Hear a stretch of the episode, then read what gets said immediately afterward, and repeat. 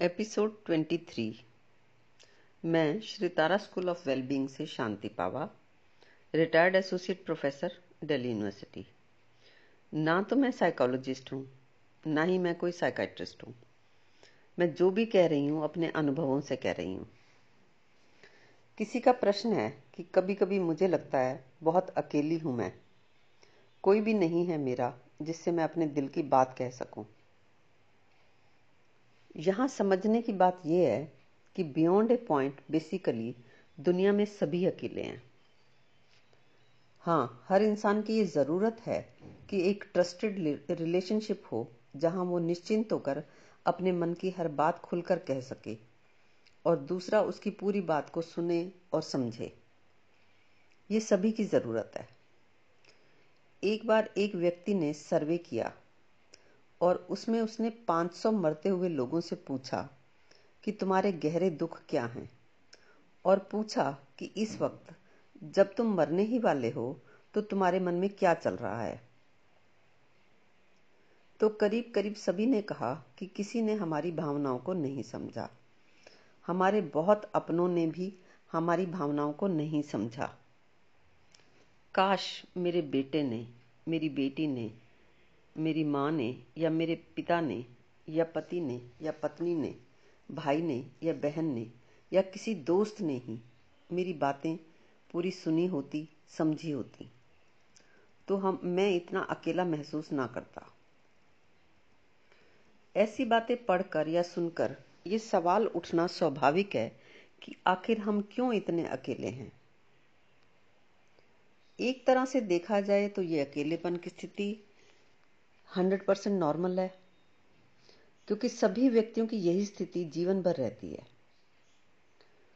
तुम अकेले में रोते हो, और तुम्हें अपने अकेले में रोना का तो रोने का तो पता है, लेकिन दूसरे भी तो अकेले में ही रोते हैं तो दूसरों का अकेले में रोने का तुम्हें कैसे पता हो सकता है? अभी कुछ ही दिन पहले मैं YouTube पर who is talking to Niranjan देख रही थी। उसमें निरंजन ने नरगिस फाखरी से पूछा कि तुम्हारे फ्यूचर प्लान्स क्या हैं? यानी क्या तुम टॉप पर पहुँचना चाहोगी? तो उसने कहा, टॉप कैसा? किस चीज़ का टॉप? क्या अकेलेपन का टॉप? एम्प्टीनेस का टॉप? ऐसे ही अगर तुमने कभी शाहरुख खान का इंटरव्यू सुना हो तो वो काफ़ी इंटरव्यूज़ में कहता है कि मेरा कोई दोस्त नहीं है। अब उसकी इस बात का मतलब क्या है? सभी जानते हैं कि फ़िल्म इंडस्ट्री में उसके बहुत से दोस्त हैं। करण जौहर काफ़ी बार कहता है कि Shahrukh Khan is like my family तो अब शाहरुख खान यहाँ कहना क्या चाहता है? उसकी इस बात का मतलब क्या है?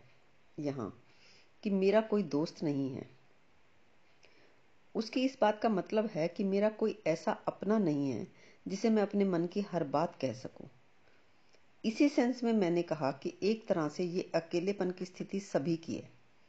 चाहे कोई कितना भी नाम पा चुका हो या पैसा कमा चुका हो। और इसी वजह से मैं कह रही हूँ कि ये हंड्रेड परसेंट नॉर्मल है। असल में सभी हैं तो अकेले, लेकिन सभी के मन की कल्पना है कि ऐसे भी लोग हैं जो मिलजुल कर रहते हैं। एक दूसरे से सब कुछ शेयर करते हैं। तुम्हें भी लगता है कि दूसरे तो अपने माँ, बाप, बहन, भाइयों के बहुत क्लोज होते हैं, पर मैं किसी के भी क्लोज नहीं हूँ। जबकि वास्तविकता यह है कि बियॉन्ड ए पॉइंट किन्हीं भी दो व्यक्तियों के विचार मिलते नहीं हैं। और जो विचारों में डिफरेंसेस होते हैं, वो दूरी का एहसास कराए ही रखते हैं।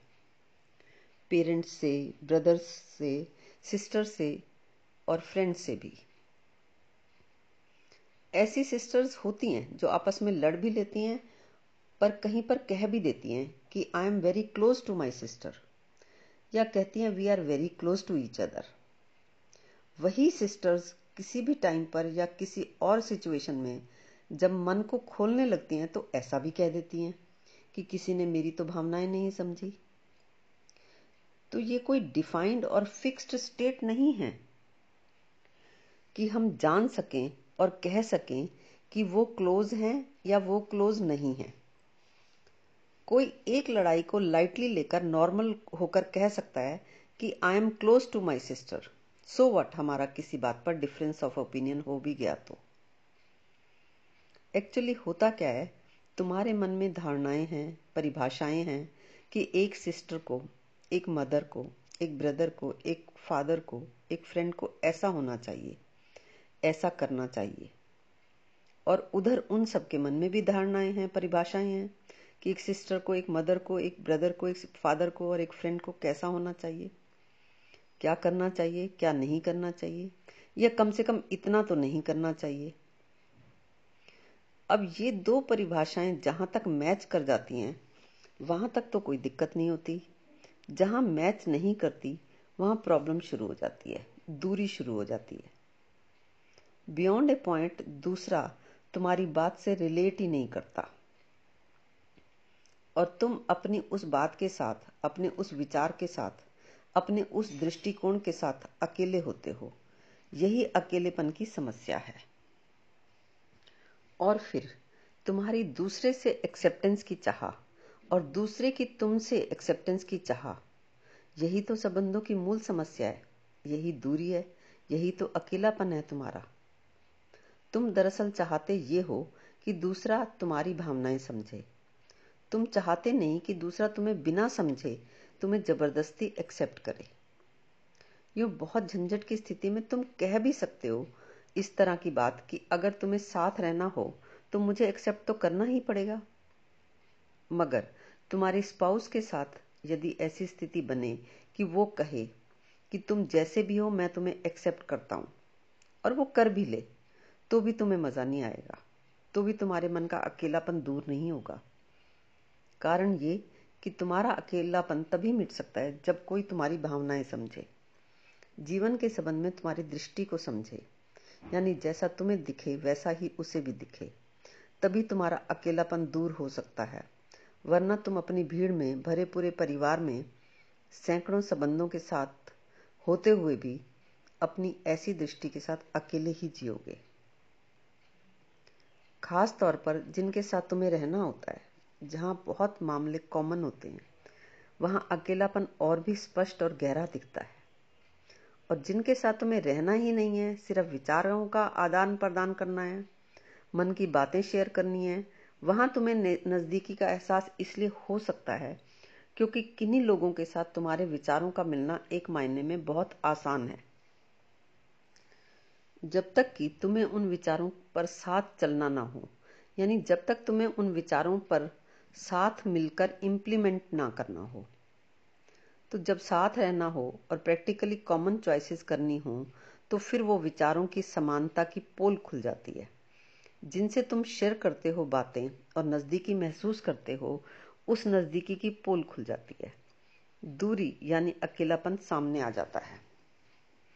इसीलिए तो शादी से पहले, यानी कोर्टशिप पीरियड में घंटों बात करने वाले लड़के लड़कियाँ आपस में बड़ी भयंकर नजदीकी महसूस कर लेते हैं। विचार ही तो करना होता है कि प्यार से रहेंगे, एक दूसरे की केयर करेंगे फैमिली को प्रायोरिटी देंगे छोटी मोटी छोटी मोटी बातों को इग्नोर कर देंगे, घूमेंगे, फिरेंगे एंजॉय करेंगे, मिलजुल कर काम कर लेंगे। यानी केयर करनी नहीं है केयर की बातें करनी है। रिस्पेक्ट करनी नहीं है रिस्पेक्ट की बातें करनी है। मगर इन विचारों की समानता की पोल इम्प्लीकेशन के समय खुल जाती है। शादी के कुछ समय बाद ही पति को लगता है कि मैं तो केयर करता हूँ अपनी पत्नी की, लेकिन पत्नी को लगता है कि इन्हें तो मेरी परवाह ही नहीं है। करीब करीब ऐसे ही पत्नी को लग रहा होता है कि मैं तो अपने पति की बहुत इज़्ज़त करती हूँ। उधर पति को लगता है कि इसे तो हर जगह बस मेरी बेइज्जती ही करनी होती है। तुम अपनी आशाओं, आकांक्षाओं के साथ अकेले ही रहते हो सदा। तुम अपने दुखों और अपनी समस्याओं अपनी असुरक्षाओं के साथ अकेले ही रहते हो सदा। वहाँ तुम्हारे साथ तुम्हारे मन में ना कोई गुरु होता है ना कोई दिव्य शक्ति ना कोई देव, देवी देवता न कोई तुम्हारा गुरु भाई गुरु बहन गुरु माँ। बस वही अकेलेपन की समस्या से निकल सकता है जो अकेलेपन के संबंध में मन के स्वभाव को जान ले जो अकेलेपन की समस्या के कारणों को जान ले। और फिर वो अपने साथ उन तमाम लोगों को खड़े पाता है, जिन्होंने मानव इतिहास में कभी भी अकेलेपन के कारणों को जाना होता है। खैर, क्या उपाय हैं इस अकेलेपन के? इसकी बात होगी नेक्स्ट एपिसोड में।